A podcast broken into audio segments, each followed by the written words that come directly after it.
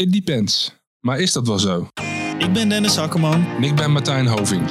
In de SEOcast interviewen we maandelijks een specialist uit de SEO-wereld. Aan de hand van bekende thema's en ontwikkelingen binnen SEO vragen we de specialist om zijn of haar kennis met de wereld te delen. Veel luisterplezier. Onze volgende gast is begonnen bij een online marketingbureau in Breda en daarna richting de klantzijde gegaan bij een grote kapperswebshop.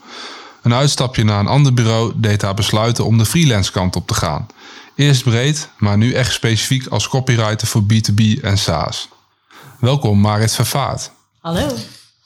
Hey, maar mooi dat we hier mogen zijn in het uh, mooie Breda. Allebei nog niet uh, eerder geweest, uh, Martijn. Oh, echt? Dus dat oh, is... dan moet je, moet je vaker heen komen. Ja, helaas geen stad. tijd om even de stad in, in, te, gaan, in te gaan vandaag.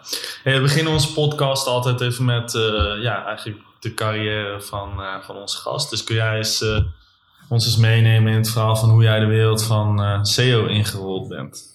Ja, zeker. Ik heb, ik heb marketing en communicatie gestudeerd. Nou, eigenlijk heb ik toerisme gestudeerd, maar in de richting van marketing en communicatie. Um, toen mijn eerste baan, toen was het echt heel lastig om aan werk te komen. was echt nog een beetje die nasleep van de financiële crisis. Toen ben ik uiteindelijk bij een SEO-bureau terechtgekomen. Um, daar de eerste, nou, de eerste dingen over SEO geleerd. Wat uh, SEO-analyses gedaan voor klanten, linkbuilding. Leuk. ja, dat was echt wel leuk. Veel van geleerd. Um, maar uiteindelijk ben ik overgestapt naar de klantzijde inderdaad. Naar een kapperswebshop. Dat was ook echt super tof. Daar werkte ik als e-commerce manager. Dat was echt best wel een brede rol. Daar deed ik echt alles van, nou ja, alles op het gebied van online marketing. Dus ook Facebook ads, e-mails um, en dus ook SEO. Dat was echt heel tof. En ik deed daar ook nog van allerlei andere dingen. Dus ook nog uh, de technische partij aansturen. Uh, contact met leveranciers. Eigenlijk gewoon alles wat er komt kijken bij een webshop draaien. Maar het is wel heel tof dat je dan al die facetten van ja, van een onderneming en Ja, van marketing meekrijgt. Maar uiteindelijk had ik zoiets van, ja, ik wil eigenlijk gewoon mezelf echt met marketing bezighouden. Dus toen ben ik naar een bureau toe gegaan weer. Um, en daar ben ik mezelf uh, een beetje meer gaan specialiseren in SEO, Google Analytics en copywriting. En toen na twee jaar dacht ik van, nou, ik heb nu wel genoeg uh, ervaring in mijn rugzakje. Ik ga het lekker zelf doen.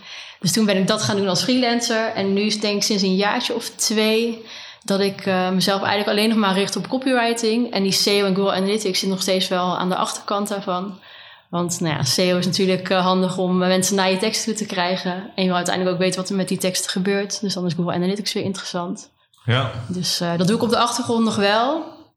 Maar copywriting is inmiddels echt mijn, mijn specialisatie geworden. Dat is waar ik me het grootste gedeelte van de tijd mee bezig ga. En ook je passie, toch? Als ik het goed begreep. Ja, ik vind dat echt superleuk. Ja, ja. ja en ik, het is best wel, ik ben een beetje een aparte copywriter. Want de meeste copywriters zijn heel meer creatief. Je zit een beetje in de zachte kant, zeg maar. Maar ik ja. vind juist techniek ook heel interessant. Dus uh, vandaar dat ik mezelf ook helemaal heb gespecialiseerd in B2B en SaaS. Ik schrijf meestal voor echt best wel uh, over complexe onderwerpen. Ah. Over technologie en uh, weet je, over industriële dingen. En dat vind ik echt super tof. En om dan te proberen om dat zo helder mogelijk te vertalen, zodat een klant het ook snapt. Maar je vindt het ook leuk om zelf te, de technologie erachter te, te leren kennen. Ja. Ja en, hoe, hoe ga je dan te werk? Uh, stel, ik uh, verkoop uh, iets heel ingewikkelds aan fabrieken. Mm -hmm. hoe, hoe ga je dan te werk om dat helder op een website te krijgen? Um, ja, ik begin altijd met te achterhalen wie is de klant. Want mm -hmm. Het is natuurlijk heel erg afhankelijk van het bedrijf, wat voor doelgroep dat hij heeft. Ook wat het kennisniveau van de klant is. Dus soms heeft de klant van mijn klant uh, ook gewoon heel veel kennis. Nou dan kun je natuurlijk lekker veel vakjargon erin gooien. Dan kun je op wat hoger niveau uh, die teksten aanvliegen. Dan heb ik ook echt die klant nodig om van hun, zeg maar, hun kennis eruit te trekken. Want die kennis heb ik zelf vaak natuurlijk niet.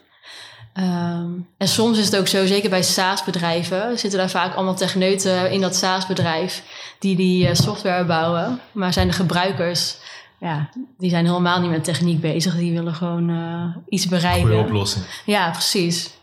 Nou, dan moet je goed weten wat hun probleem is en wat ze willen oplossen.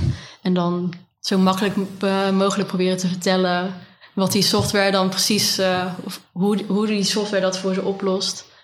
En ja, dat, hoe simpel het allemaal werkt, zeg maar. Dus dan wil je het niet over de moeilijke technologie die erachter zit hebben. En um, uh, ga je dan ook daarna bekijken, uh, ga je dan ook daarna bekijken eh, hoe, hoe succesvol dat is voor die klanten? Of eh, waar reken je dat op af? Ehm, soms wel, soms niet. Ehm, Ik heb soms echt gewoon losse copywriting projecten. Mhm. Dan komen ze gewoon één keer bij mij eh, aankloppen en zeggen ze... hey, we gaan de website redesignen. Wil jij de copy herschrijven voor ons? Ja. Ehm, dan lever ik één keer gewoon die teksten aan en dan daarna is het uh, toedeledokie. En dan, Ja. eh, nou, dan hoor ik er nooit meer iets van. Of misschien dat ze dan over een tijdje weer een nieuw product gaan lanceren of zo. Dan kloppen ze weer bij me aan. Ja. Ehm, ik heb ook wel eens dat ik... Ik schrijf ook blogs en whitepapers regelmatig. Ehm, dat zijn dan vaak wat langere trajecten. Ik bijvoorbeeld één, twee of vier blogs per maand eh, voor een klant schrijf. Ja, en dan ga ik wel kijken... Oké, wat levert het dan uiteindelijk op? Eh, hoe doe dat qua SEO het? Dus daar, komt, het- daar zit vooral ook eh, nog mijn SEO, eh, mijn SEO-werkzaamheden. Ja.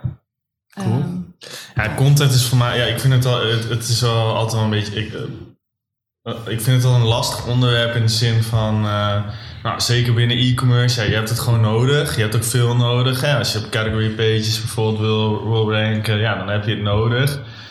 Maar als je dan kijkt naar de range, ja, je hebt nog steeds heel veel partijen die gewoon echt alleen maar SEO-partijen of SEO, con- echt de SEO, SEO old school teksten erin rammen. Ja, we hebben partijen die wel echt serieuze copy eh, inhuren. Ik moet zeggen, ik vind het altijd nog lastig te bepalen van wat, wat werkt daarin, eh, werkt daarin goed? Wat zijn jouw ervaringen daarmee? Eh, Rank je met kwalitatieve content echt beter? Of vindt Google nog steeds lastig om dat onderscheid te maken? Ja, ik denk dat, het, dat Google daar wel al een heel stuk beter is dan eh, tien jaar geleden toen ik net eh, begon.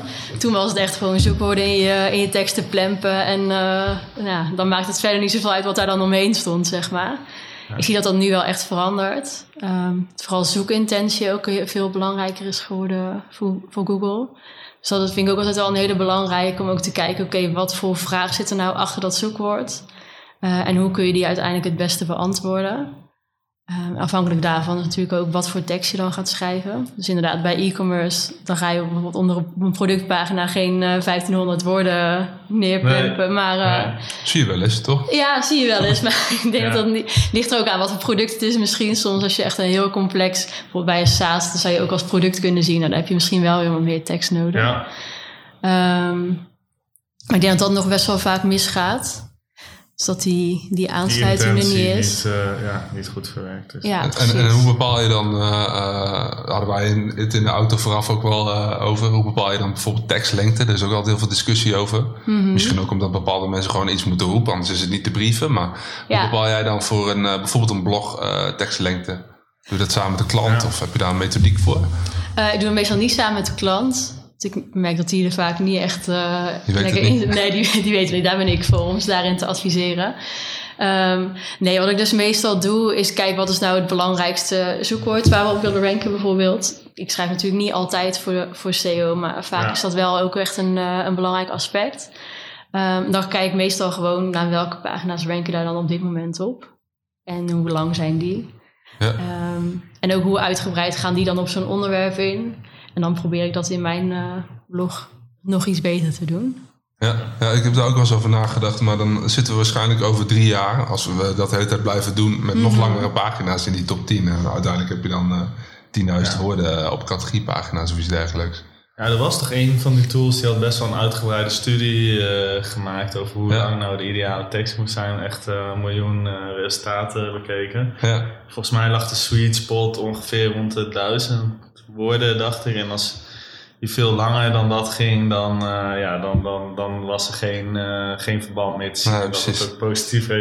Maar inderdaad, ja, dat is wel de angst die je vaak hebt. Als iedereen op die manier ernaar kijkt, ja, dan schrijven we allemaal weer honderd woorden erbij. En eh, ja. dan hebben we over, ja, over een paar jaar, wat hebben we dan? 3000 woorden op de categorie. ja. Ja, ik denk dat het zo niet echt werkt. Omdat je, als je gaat kijken niet, naar de huidige maar ja. zoekresultaten... en je kijkt dan bijvoorbeeld bij zo'n categoriepagina... Ja. eh, een zoekwoord wat daar dan achter zou zitten... en dan zie je vaak dat wel in die top drie ook gewoon kortere teksten Hm? naar boven komen. ja. Ik, ja, tenminste, ik denk, kijk, ik weet natuurlijk niet hoe Google werkt, dat weet niemand. Maar ehm, ja, er zit natuurlijk machine learning achter. Dus Ja. zeker bij zoekwoorden waar veel zoekvolume op zit, heeft Google natuurlijk al veel kunnen leren van hoe gebruikers eh, interactie hebben met die zoekresultaten. Ja. Dus dan, ja, dan heeft Google ook wel een bepaald beeld, denk ik, van oké, wat ehm, als mensen dit intikken, wat willen ze dan graag zien?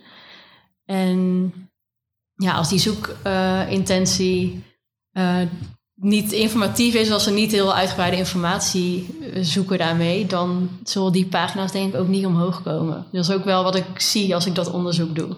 Ja, precies. Dus ik heb bijvoorbeeld een klant, uh, bijzonderplekje.nl is dat.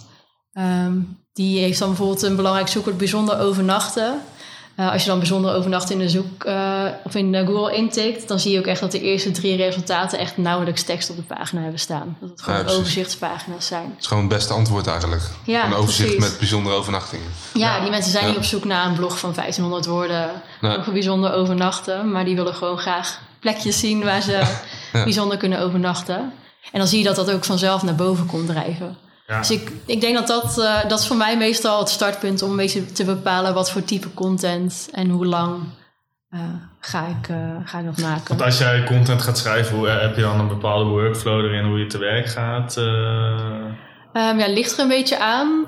Um, soms ko komen klanten bij mij terecht met echt een heel specifieke vraag. Van ik wil hier graag een blog over, ja. ik wil hier een pagina over. Uh, nou, dan ga ik specifiek op dat onderwerp een beetje zoekwoordonderzoek doen. Te kijken van welke zoekwoorden zijn dan interessant om op die pagina te gaan gebruiken. Um, ik begin ook wel eens andersom, dat ik eerst begin met een uitgebreid zoekwoordenonderzoek. Uh, om gewoon op content ideeën te komen. Ja. En dan uh, maken we ja, aan de hand van de resultaten daarvan zoekwoordclusters, onderwerp. En dan gaan we prioriteit uh, aan elk onderwerp geven, ook afhankelijk van de doelen van de organisatie. En dan beginnen we eerst met met, met de meest interessante pagina's dan gaan we langzaam zeg maar, die hele lijst afwerken. Ja. Um, en als ik dan ga beschrijven, op dat moment ga ik dus kijken, oké, okay, welke zoekwoorden zijn dan het belangrijkst?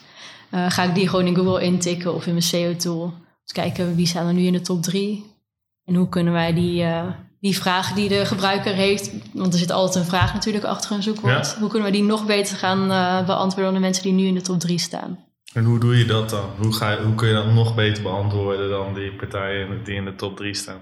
Um, ja, ook aan de hand van die zoekwoord, het zoekwoordonderzoek wat ik dan heb gedaan. Soms zie je bijvoorbeeld dat er bepaalde subvragen onder een onderwerp zitten die dan die concurrenten bijvoorbeeld nog niet uh, beantwoorden. Nou, dan zou je die nog kunnen toevoegen. Um, ja, dus met name op de inhoud vind je, Ja, met ja. name op de inhoud inderdaad. Gewoon zo volledig mogelijk en zo helder mogelijk antwoord geven op, uh, op de vraag van de gebruiker. En soms is natuurlijk ook is er niet zo heel veel nodig. Want ik heb ook wel eens klanten die hebben gewoon zo'n hoge autoriteit. En die, -hmm. ja, die, die, hebben zo'n grote uh, trust factor. Hoeven de pagina maar aan te maken en die staan meteen. Ja, als die dan nog geen content hebben op zo'n ja. onderwerp en die maken het aan. Ja. Dan staan ze soms echt de volgende week staan ze al op, uh, op positie 1. Ja. Omdat je het misschien gewoon even goed doet als de concurrent. En ik moet zeggen dat er ook echt heel veel ruk-content uh, geschreven wordt. Ja. Het is echt... Uh... Dat hebben we allemaal zelf veroorzaakt de afgelopen vijf jaar. ja. ja.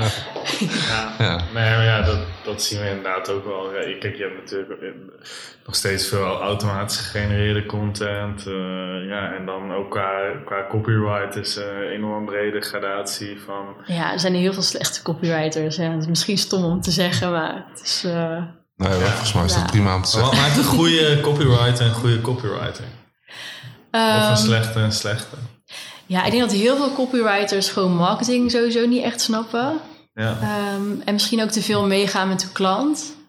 Want de klant die heeft natuurlijk altijd zoiets van... oh, ik wil vertellen waar ik trots op ben. En die wil dat, dat marketing uh, lulverhaal uh, ophangen. Maar dat is natuurlijk helemaal niet wat iemand nee. wil, wat klanten uiteindelijk willen lezen. Nee, iemand wil gewoon informatie. Ja, precies. Ja. ja. dus ik denk dat, ja, dat, dat dat iets is waar heel veel copywriters nog veel in te leren hebben, is goed do doelgroeponderzoek doen. Uh, kijken wat is nou het probleem van die klant? Wat wil diegene oplossen? Of wat wil die bereiken? Kan natuurlijk ook, soms is niet per se een probleem.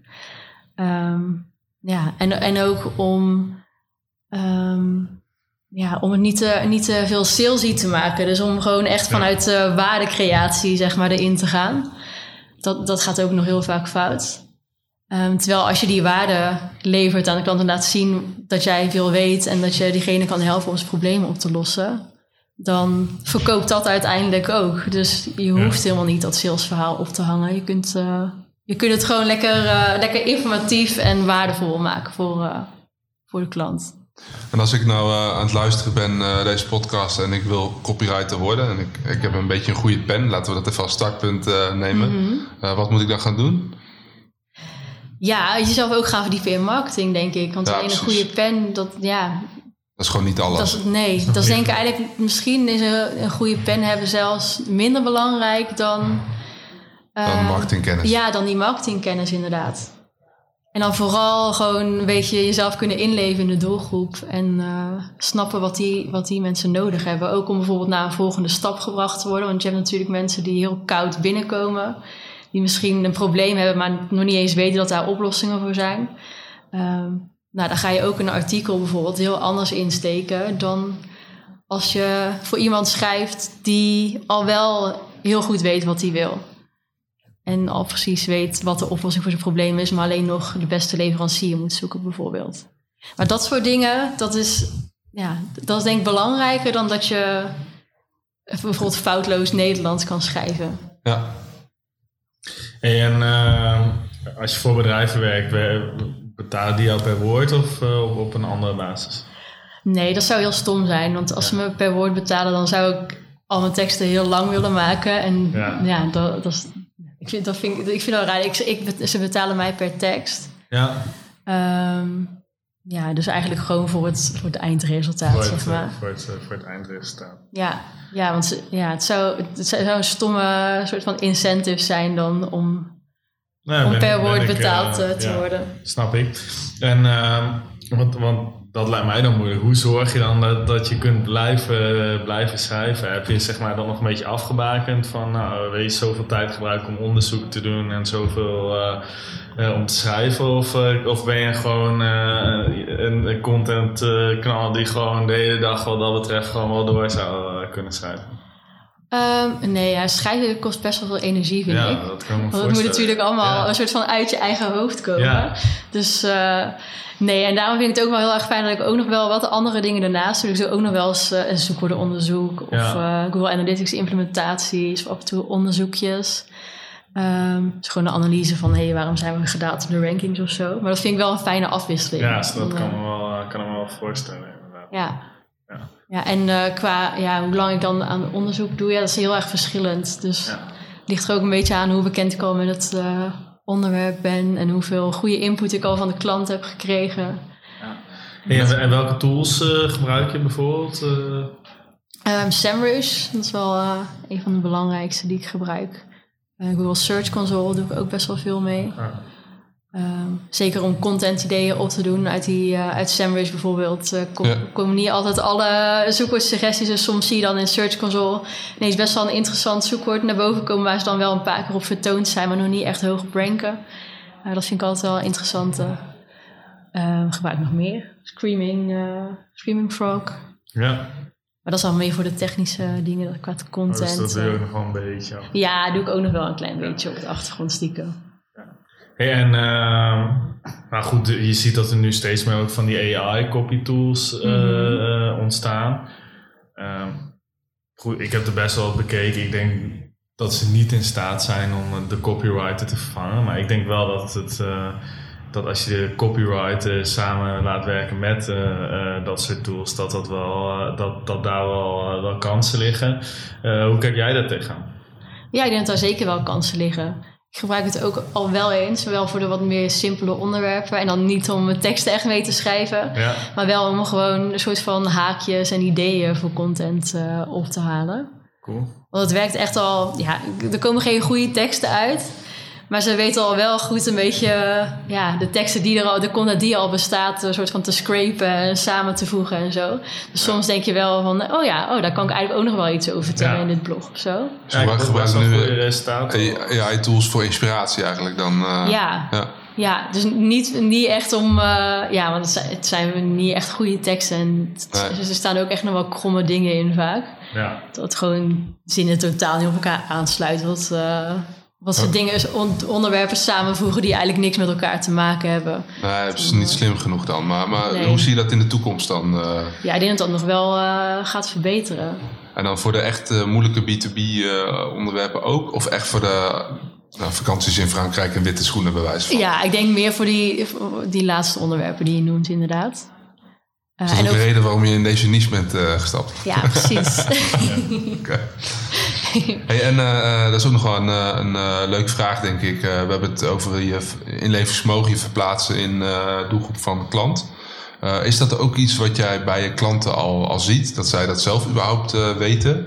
Uh, ja, daarom vind ik SaaS-bedrijven heel erg leuk om voor te werken. Die weten dat wel, zeg maar. Ja, want hun, uh, hun doelgroep speelt zich natuurlijk volledig... of hun uh, product of een dienst speelt zich natuurlijk volledig online af. Ja. Dus zij hebben echt superveel data. Um, Vaak zitten daar ook mensen die heel veel met data doen. Plus, ze geven vaak heel veel demo's. En hebben heel veel klantcontact. Dus daardoor kennen zij hun klanten gewoon echt supergoed. Ja. Uh, en dat is echt super, voor mij is dat echt heel relaxed. Want zij weten echt precies, en wat, wat ook nog zo is, uh, SaaS-bedrijven zijn eigenlijk altijd opgericht omdat ze een probleem zien in de markt die ze met software proberen op te lossen. Ja. Is ook altijd een heel helder probleem. Dus dat maakt het voor mij veel makkelijker om goede teksten te schrijven. Ja, er is al een probleem uh, duidelijk voor die doelgroep. En dat, ja. die informatie hebben ze al. Ja, precies. bij het gemiddelde B2B-bedrijf met een ingewikkeld product, hoe ligt dat daar? Um, daar is dat nog wel eens minder. Um, maar ik denk ook al wel, dat, omdat daar ook wat meer klantcontact is vaak. Want ze gewoon direct verkopen. Kijk, bij een webshop bijvoorbeeld. Of um, ja, bij meer B2C dingen. Dan, ik denk dat, dat je daar dan sneller wat meer afstand hebt van je klanten. Dus dat die gewoon op jouw website van alles doen. Maar dat jij dan persoonlijk zeg maar niet echt heel veel mee in aanraking komt. Behalve als ze de klantenservice bellen of zo. Ja.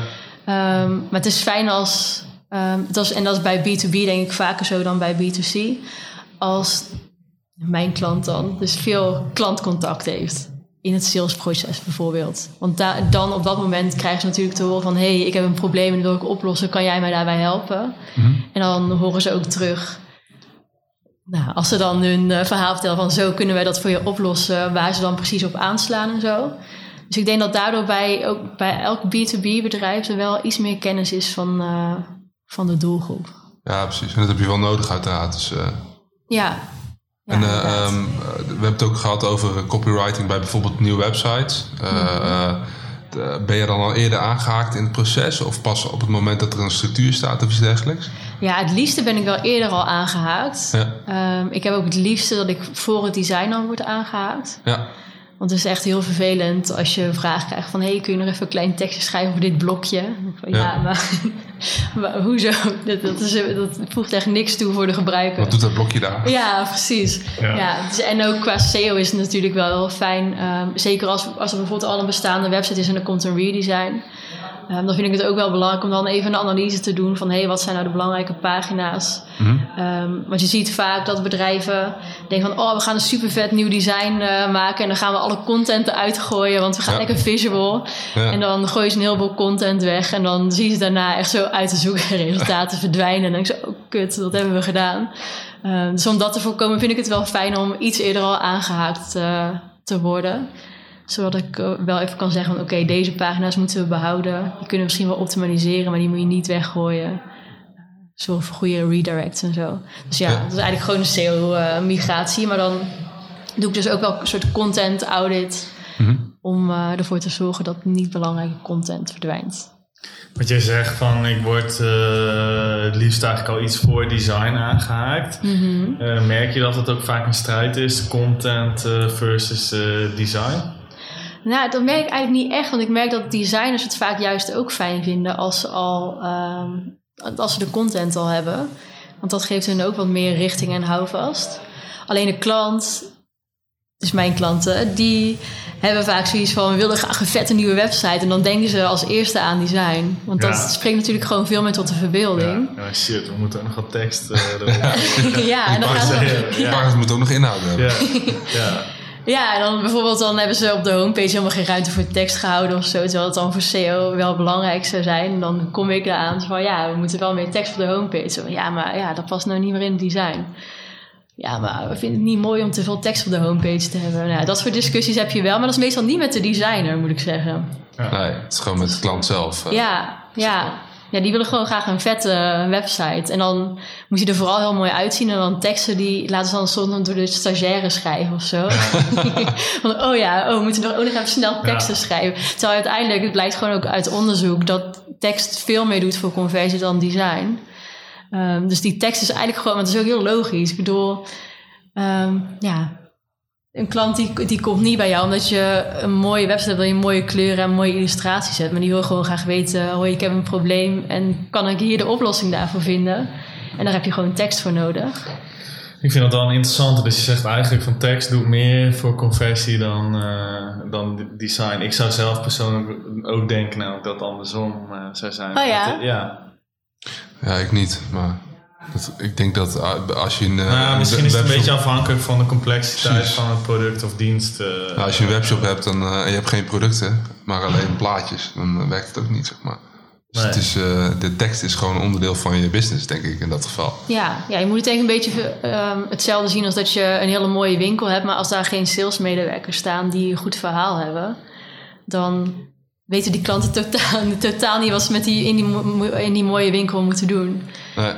Dus, en ik denk uiteindelijk um, ja, krijg je ook. Ja, ik denk dat je daar heel goed mee kan vergelijken. Dus als je een winkel inloopt en het is daar heel mooi, maar niemand spreekt jou aan of ze staan er allemaal soort van marketing uh, lezen. Ja, oké, ligt er misschien aan wat je gaat kopen. Als je echt ergens advies over nodig hebt of zo, dan, uh, dan ja, je dat misschien wel. Um, maar ja, of als iemand daar dan een of andere lulverhaal, uh, zo'n stilsie verhaal gaat ophouden, dan denk je misschien van ook van, oh, laat me rust, ik ben niet snel weer weg. Maar als je echt aandacht krijgt en iemand die vraagt echt goed uit wat jouw probleem is en die geeft je dan daarna echt goed advies Um, over hoe je dat probleem kan oplossen. En die zijn dan ook een beetje eerlijk in en zo.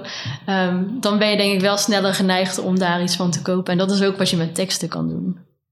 Ja. Dat, uh, dat gaat nog vaak mis. Maar ik weet, ik weet niet precies. Ik had, ik had laatst zag ik cijfers. Maar het was echt best wel een groot uh, verschil. In zeg maar, de verhouding tussen wat tekst en uh, design voor ja. conversie doet. Cool. die link moeten we even opzoeken. Dat is wel interessant natuurlijk. Ja, show notes. Ja, we gaan ze niet in de show notes doen. Oké, oké. we gaan ze niet in de show notes nee. doen. Heel interessant. Hey, maar uh, je noemde net al even van, ja, dan uh, de klant die wil een graag gave website en dan laat ze tekst door stagiaires schrijven. Ja, ik herken dat, dat, dat ook wel.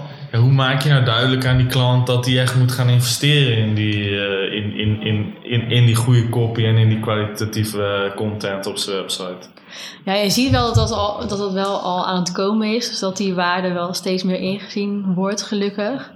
Uh, je ziet wel dat bijvoorbeeld in Amerika... Ik, zou, ik ben nu aan het uh, leren om een betere Engels te schrijven. Want daar worden copywriters die krijgen echt veel meer betaald. Ja. Dan wordt dat vak echt veel serieuzer uh, genomen. Maar het is hier nu ook wel echt groeien, dat merk ik wel. En ja, ik moet zeggen dat ik, ik werk gewoon niet voor mensen die content niet serieus nemen. Want ik heb er helemaal geen zin in om ons daarvan te gaan overtuigen. Dus ik heb liever dat mensen gewoon naar mij komen en zeggen: Hé, hey, wij vinden content heel belangrijk. Wil jij ons daarbij helpen? En dan, dan zeg ik ja. Maar ik ga gewoon, ja, nee. nee. die, die eh, vraag krijg je waarschijnlijk ook wel eens, toch? Van, uh, ik heb tien teksten nodig voor zo weinig mogelijk uh, investering. Ja, dat, dat, is, dat kreeg ik in het begin wel. De laatste tijd wel minder. Omdat ik denk ik mezelf uh, wat steviger gepositioneerd heb. Ja. Dat mensen ook wel echt... Uh, ik ben ook best wel actief op LinkedIn. En plaats van mijn website een beetje professioneler neergezet. Maar dan merk je wel dat, dat, dat die leads ook wel serieuzer worden. Ja. Dus dat ze ook vaak wel bij mij aankloppen omdat ze dan bijvoorbeeld al best wel veel van mij op LinkedIn uh, voorbij hebben zien komen. En dan ook al bijna voor mij hebben gekozen dat ik me dan alleen nog even in moet koppen, zeg maar. maar. dat is wel heel fijn. Maar in het begin, inderdaad, kreeg ik nog best wel vaak mailtjes van... Uh, hey, wat kost het bij jou om tien teksten te laten schrijven? ja, daar reageer ik dan niet eens op, want dat soort klanten wil ik gewoon niet. Ja. En uh, werk je bijvoorbeeld ook nog met structured data om die content bijvoorbeeld ook nog op bepaalde manier in Google uit te lichten door bijvoorbeeld met FAQ snippets te werken of featured snippets? Um, ja, soms. Ja, het ligt er ook een beetje aan wat voor type content het is ja, natuurlijk. Ja. Um, ja, maar dat is wel iets waar klanten soms wel in adviseren inderdaad. Uh, maar omdat ik vaak dus puur tekst aanlever, is het meer zoiets van hey, dat ik dus zeg maar advies geef van hey, denk hier ook nog even aan. En dat er dan wel een marketingafdeling is die daar dan mee aan de slag gaat. Uh, dus dat is wel iets waar ik minder mee bezig ben, moet ik zeggen. Um, hey, en en uh, als je echt teksten voor SEO schrijft heb je dan nog bepaalde uh, checklisten bijvoorbeeld die je afwerkt van nou dit wil ik er allemaal SEO-wise bijvoorbeeld nog in verwerkt hebben. Ik noem maar wat interne links of dat soort, dat soort zaken. Eh, ik heb niet echt per se een checklist, ook omdat, ja, omdat elk type content Ja, is weer anders ja, is. ja. Dus dat is best wel lastig. Dus echt per eh, case is dat wel verschillend. Ehm, ja, ik heb wel zo een beetje mijn standaard dingen waar ik wel over nadenk. Dus inderdaad over headings en over eh, interne links. Ja. Ja. dat zijn wel dingen die ik standaard meeneem. Ehm, ja, maar dat is, dat is echt heel erg afhankelijk van, Ja, van het type content wat ik schrijf. Want een blog is natuurlijk weer heel iets anders dan, eh, Ja, dan- dan de homepage of een over ons pagina. Ja, ik moet zeggen, ik vind het zelf altijd wel lastig om te bepalen van ja, hoeveel interne links bijvoorbeeld eh, ga je nou in je content toevoegen. Jij er nog bepaalde strategieën in eh, van hoe je dat, hoe je dat aanpakt? Ehm, ja, ik probeer ja, de, de- ook weer afhankelijk van de lengte van de tekst. Ja, want je wilt het ook niet te spammerig maken natuurlijk. Nee. Dus als de tekst wat langer is... En zeker bij blogs kun je vaak best wel... Wat langere blogs kun je best wel veel interne links eh, toevoegen weer naar andere blogs. Natuurlijk voor de gebruiker ook gewoon relevant. Ik probeer het vaak gewoon een beetje vanuit de gebruiker te bekijken. Ja. Dus voegt het ook echt voor de gebruiker iets toe? Of ben ik dit nu alleen maar aan aan het toevoegen voor SEO? Ja. Ehm, en je wil natuurlijk ook niet te veel versplintering van je, van je autoriteit. Nee. Dus wat je vroeger wel eens zag van die footers met eh, duizend eh, linkjes erin. Ja. Helemaal Ja. voeten van tien jaar geleden. Ja. Ja. ja, dat wil je natuurlijk niet meer. Dus het moet ja, ik denk dat, dat dat het belangrijkste is. Dat het gewoon logisch is, ook voor de gebruikerservaring. Ja.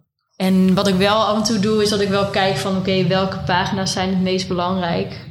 Eh, waar, want je hebt, ze hebben natuurlijk vaak wel, weet ik van top 10 van zoekwoorden... waar je gewoon echt heel graag op zou willen ranken. Ja. En dan de content die daarbij hoort. Dan probeer ik wel elke keer als ik dan denk... oh, ik- hier kan ik wel weer even naar die pagina linken... om dat dan toe te voegen. Ja. Ja. Ja. Mooi. Hey, en ehm, nou goed, je had het al even van, nou, als ik die topzoekwoorden, dan gebruik ik die interne links bijvoorbeeld daarin. Heb je dan ook nog bepaalde strategieën? Ik weet, wij testen in het verleden eens bijvoorbeeld met, eh, met pillar pages, ook wel cor- cornerstone content genoemd. Dan maakten we echt één lange pagina, 2000 woorden met heel veel informatie, FAQ's die we daar beantwoorden. En dan zetten we daar omheen we ook nog weer allemaal subpagina's en dat linkten we dan allemaal naar elkaar door. En dan nou, dat werkt eigenlijk best wel goed om, eh, om, om, om toch op bepaalde onderwerpen echt topposities eh, te pakken waar stevige concurrentie is. Gebruik jij ook nog wel eens dat soort strategieën of adviseer je klanten om dat soort strategieën eh, te gebruiken? Ja, zeker. Ja, en dan vaak is dan de, dat, dat zoekwoordonderzoek waar ik het eh, net over had, Ja. is dan een beetje de basis daarvan. Dus daarin, ehm, wat ik meestal met mijn zoekwoordenonderzoeken doe, is dat ik zoekwoordclusters dus pak, Ja, ehm, waar dan onderwerpen weer boven hangen. En dan zet ik daarnaast het type pagina wat ik daar dan eh, voor zou willen inrichten. En dat Ja. kan dan inderdaad bijvoorbeeld zijn, oké, ik wil dan hier een pillar page van maken. En dan deze onderwerpen kunnen daar dan weer onder ook een soort advies geven over wat voor eh hiërarchie ze daar een beetje in kunnen aanbrengen. Want dat werkt wel. Ja. Dan heb je ook qua interne linkstructuur natuurlijk meteen. Ja. eh, en zo'n voordeel. pillar page, hoe kan dat er dan, hoe kan dat er dan uitzien? Ehm, ja, goede vraag. Ja. Ja, wat natuurlijk altijd mooi is, is als je, zeg maar, als je een soort overkoepelend onderwerp hebt, dat je dan op die pillar page dat eigenlijk centraal stelt en dan alle subonderwerpen daaronder, dat je dan weer met die subonderwerpen, eh dat je daar weer linkjes onder hangt waarin je daar dan weer dieper Ja. op ingaat. Dat je een soort van eh, trappetje hebt, zeg maar. Ja. Ja, Dat, dus eh, dat het echt ja, Ja, dat elkaar je... door, Ja, precies. Dat je breed begint en steeds specifieker wordt. Dat zijn altijd wel leuke dingen om eh, over na te denken. ja. Nou, wat de afgelopen eh, jaren ook wel relevant is geworden, ook met name in, ik denk, tekst op websites, is, eh, zijn de EAT-variabelen natuurlijk. Eh, omdat eh, ja, bepaalde mensen dus eh, teksten lieten schrijven door die stagiair die niet zoveel verstand had van een bepaald product. eh, en daarmee eh, de boot in gingen. Is, is dat ook iets wat je meeneemt? Dus als iemand eh, in een bepaalde markt thought leader wil zijn, eh, hoe, hoe kan zo'n persoon dan zijn expertise laten zien, even los van de teksten die hij schrijft, zeg maar? Ehm, ja, goede vraag.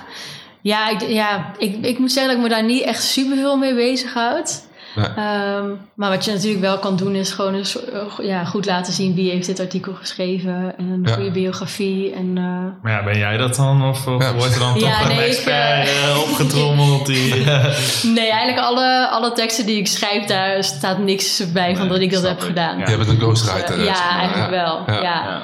Ja. En ook de manier waarop ik schrijf is ook ehm, eigenlijk steeds verschillend. Dus soms doe ik echt zelf mijn research en dan schrijf ik echt helemaal zelf een artikel. Ja. Komt ook wel eens voor dat bijvoorbeeld intern mensen een blog schrijven, dat ik die dan alleen redigeer. En dan bouw ik ze vaak wel flink.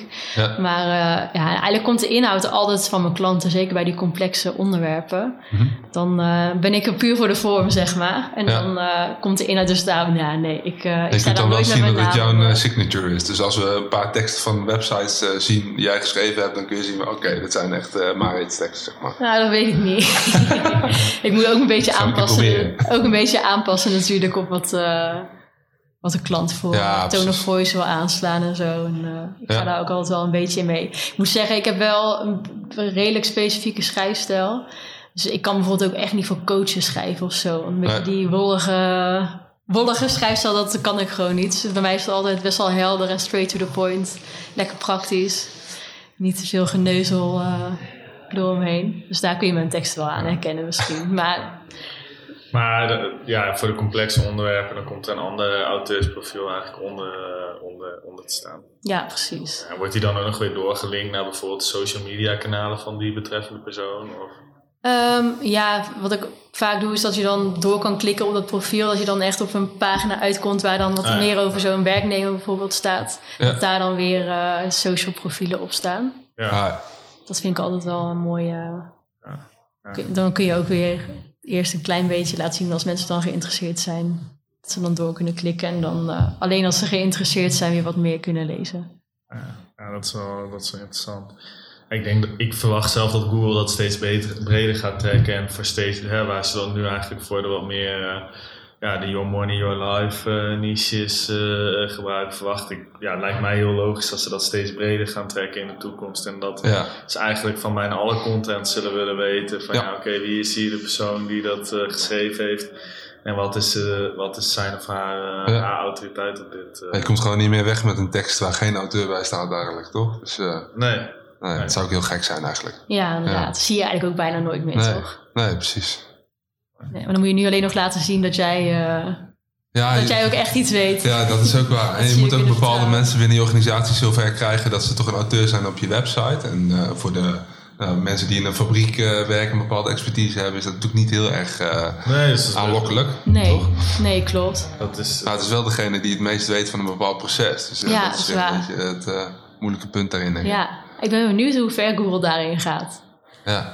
Denken Ja, jullie echt ook. dat, je, dat, dat ze zeg maar ook buiten die, eh, die branche waar het echt eh, erom gaat in de medische wereld en zo, denk je, denken jullie echt dat ze daar heel serieus, dat dat echt een grote ranking eh, factor zal zijn?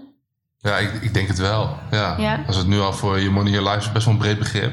Ja, dat is medische waar. wereld natuurlijk niet. Ja. Medisch is medisch, maar ja, je money, your life, dat kan alles zijn. Dus eh, we hebben dat gezien met pensioen, eh, met financieel advies, met eigenlijk alles wel. Ja, trail toys en dat soort dingen. Ja, heel breed. En Ja, het is, ja, iets ook best wel ongrijpbaar. Dus het is Ja. het, eh, ja, je krijgt ook geen, geen ja, Geen berichtje. Geen, geen manual pad. Nee, dus als het gebeurt, is het super lastig. Van, hè, we, hebben, we hebben best wel partijen die dan eh, hè, in dat soort niches zitten, die dan zo, zo eh, vandaag op morgen in één keer 60%, 70% van hun traffic kwijt zijn. ja. En gewoon zonder technische issues, zonder manual penalty. Ja, en dan, dan lijkt het toch sterk dat het om, om, om EAT lijkt te gaan. Ja, het is lastig om dan te vinden van ja, wat is het dan hè? ja, je bent ook niet zo even terug. Dus eh, Nee, je bent lang. eh, echt niet zo, eh, zo weer terug. Ja. Echt, het is echt lastig. Dus ik denk dat along the road steeds meer partijen wel gedwongen worden om dat veel serieus te nemen en ja, daar ook op voorbereid, eh, voorbereid te zijn. Dat, eh, wel een goede ontwikkeling. Lijkt me. ja zeker. ja, ik weet niet, want je ziet eigenlijk aan dit verhaal wel een klein beetje dat. eh, kijk, die specialist gaat alsnog niet die We tekst manipuleren het.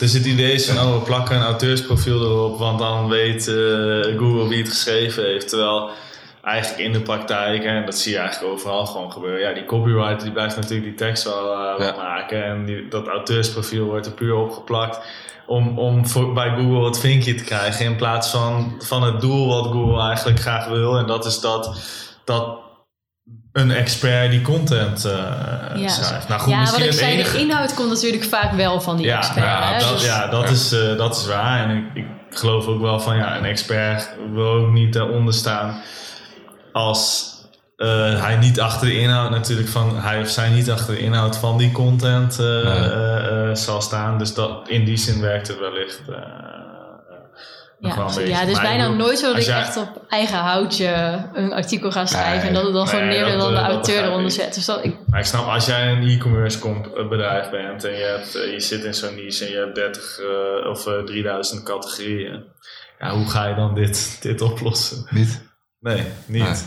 Nee. Nee, als je- helemaal als je een warenhuis bent, dan helemaal niet. Maar Nee, Als je dus nou dat is één, niche verkoopt, dan kun je nog wat, eh, dan kun je nog wat denk ik. Ja, op dat soort pagina's is misschien ook minder relevant. Ik kan Ja. me voorstellen dat Google dat daar ook er, minder kijk, mee er zijn ook hele grote shops natuurlijk in medische eh, Ja, dat is- ja, dat is waar. eh, daar, eh, daar ligt wellicht wel wat, eh, ja, wat, eh, wat, wat, wat uitdaging. Ja. Hey, we hadden het al even over eh, intent. Eh, en neem jij dat ook nog mee in je content? eh, eh, ja, in, het- in het schrijven noem je al, maar eh, map je bijvoorbeeld de keywords die, je, eh, eh, die je wil gaan gebruiken? Map je die bijvoorbeeld ook op intent eh, basis? eh? Ja, zeker. Dat is een beetje waar ik het net over had. Dat ik dus ook eh, kijk van oké, het onderwerp, wat voor type pagina past daar dan Oh ja. bij? Want, Eh, wat voor, eh, want we hadden het al even over de pillar page, maar wat voor pagina-types zitten er in jouw eh, portfolio? Eh, ja, echt van alles. Ik doe dus eigenlijk ik doe, eh, webteksten en blogs en Ja. whitepapers. Bijvoorbeeld geen e-mails en social media en zo, maar webtekst natuurlijk echt extreem breed. Ja, Ehm, dus ja, daar kan een productpagina, een dienstenpagina, de homepage, over ons pagina, blog, eh, een FAQ-pagina, documentatie. Ja, Ja. Dat, kan, dat kan echt van alles zijn. Maar daar denk ik dus wel over na, van welk onderwerp past dan bij wat voor type pagina. Ehm, ja, en dan, ik, ben, ja, ik hou me dus minder bezig met, met die hele overkoepelende strategie van een website, wat ik meestal Ja. gewoon wordt ingehuurd en dan is er vaak al wel iets, maar dat, dat is wel iets waar ik in adviseer. Ja. En dan vooral om dan ervoor te zorgen dat, eh, ja, dat, dat, ik, dat ik niet voor een heel andere zoekintentie aan het schrijven ben en dat Google dan vervolgens denkt, oh, dit is niet relevant voor onze gebruikers, die gaan we niet laten ranken. Nee. Dat is zonde natuurlijk.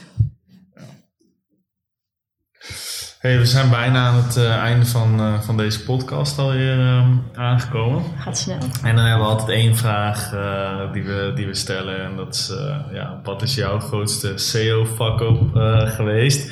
Kan ik me misschien voorstellen dat in content dat wat minder snel... Eh, vaak zijn de vragen van, nou, er ging een website live en no-index stond... de no-index tekst stond er nog op en we kwamen na drie dagen erachter. Maar ik kan me voorstellen dat dat op jouw domein iets minder schokkend zal zijn. Maar heb jij ook een mooie SEO-fuck-up voor de luisteraars? Oeh, goede vraag. SEO fuck up.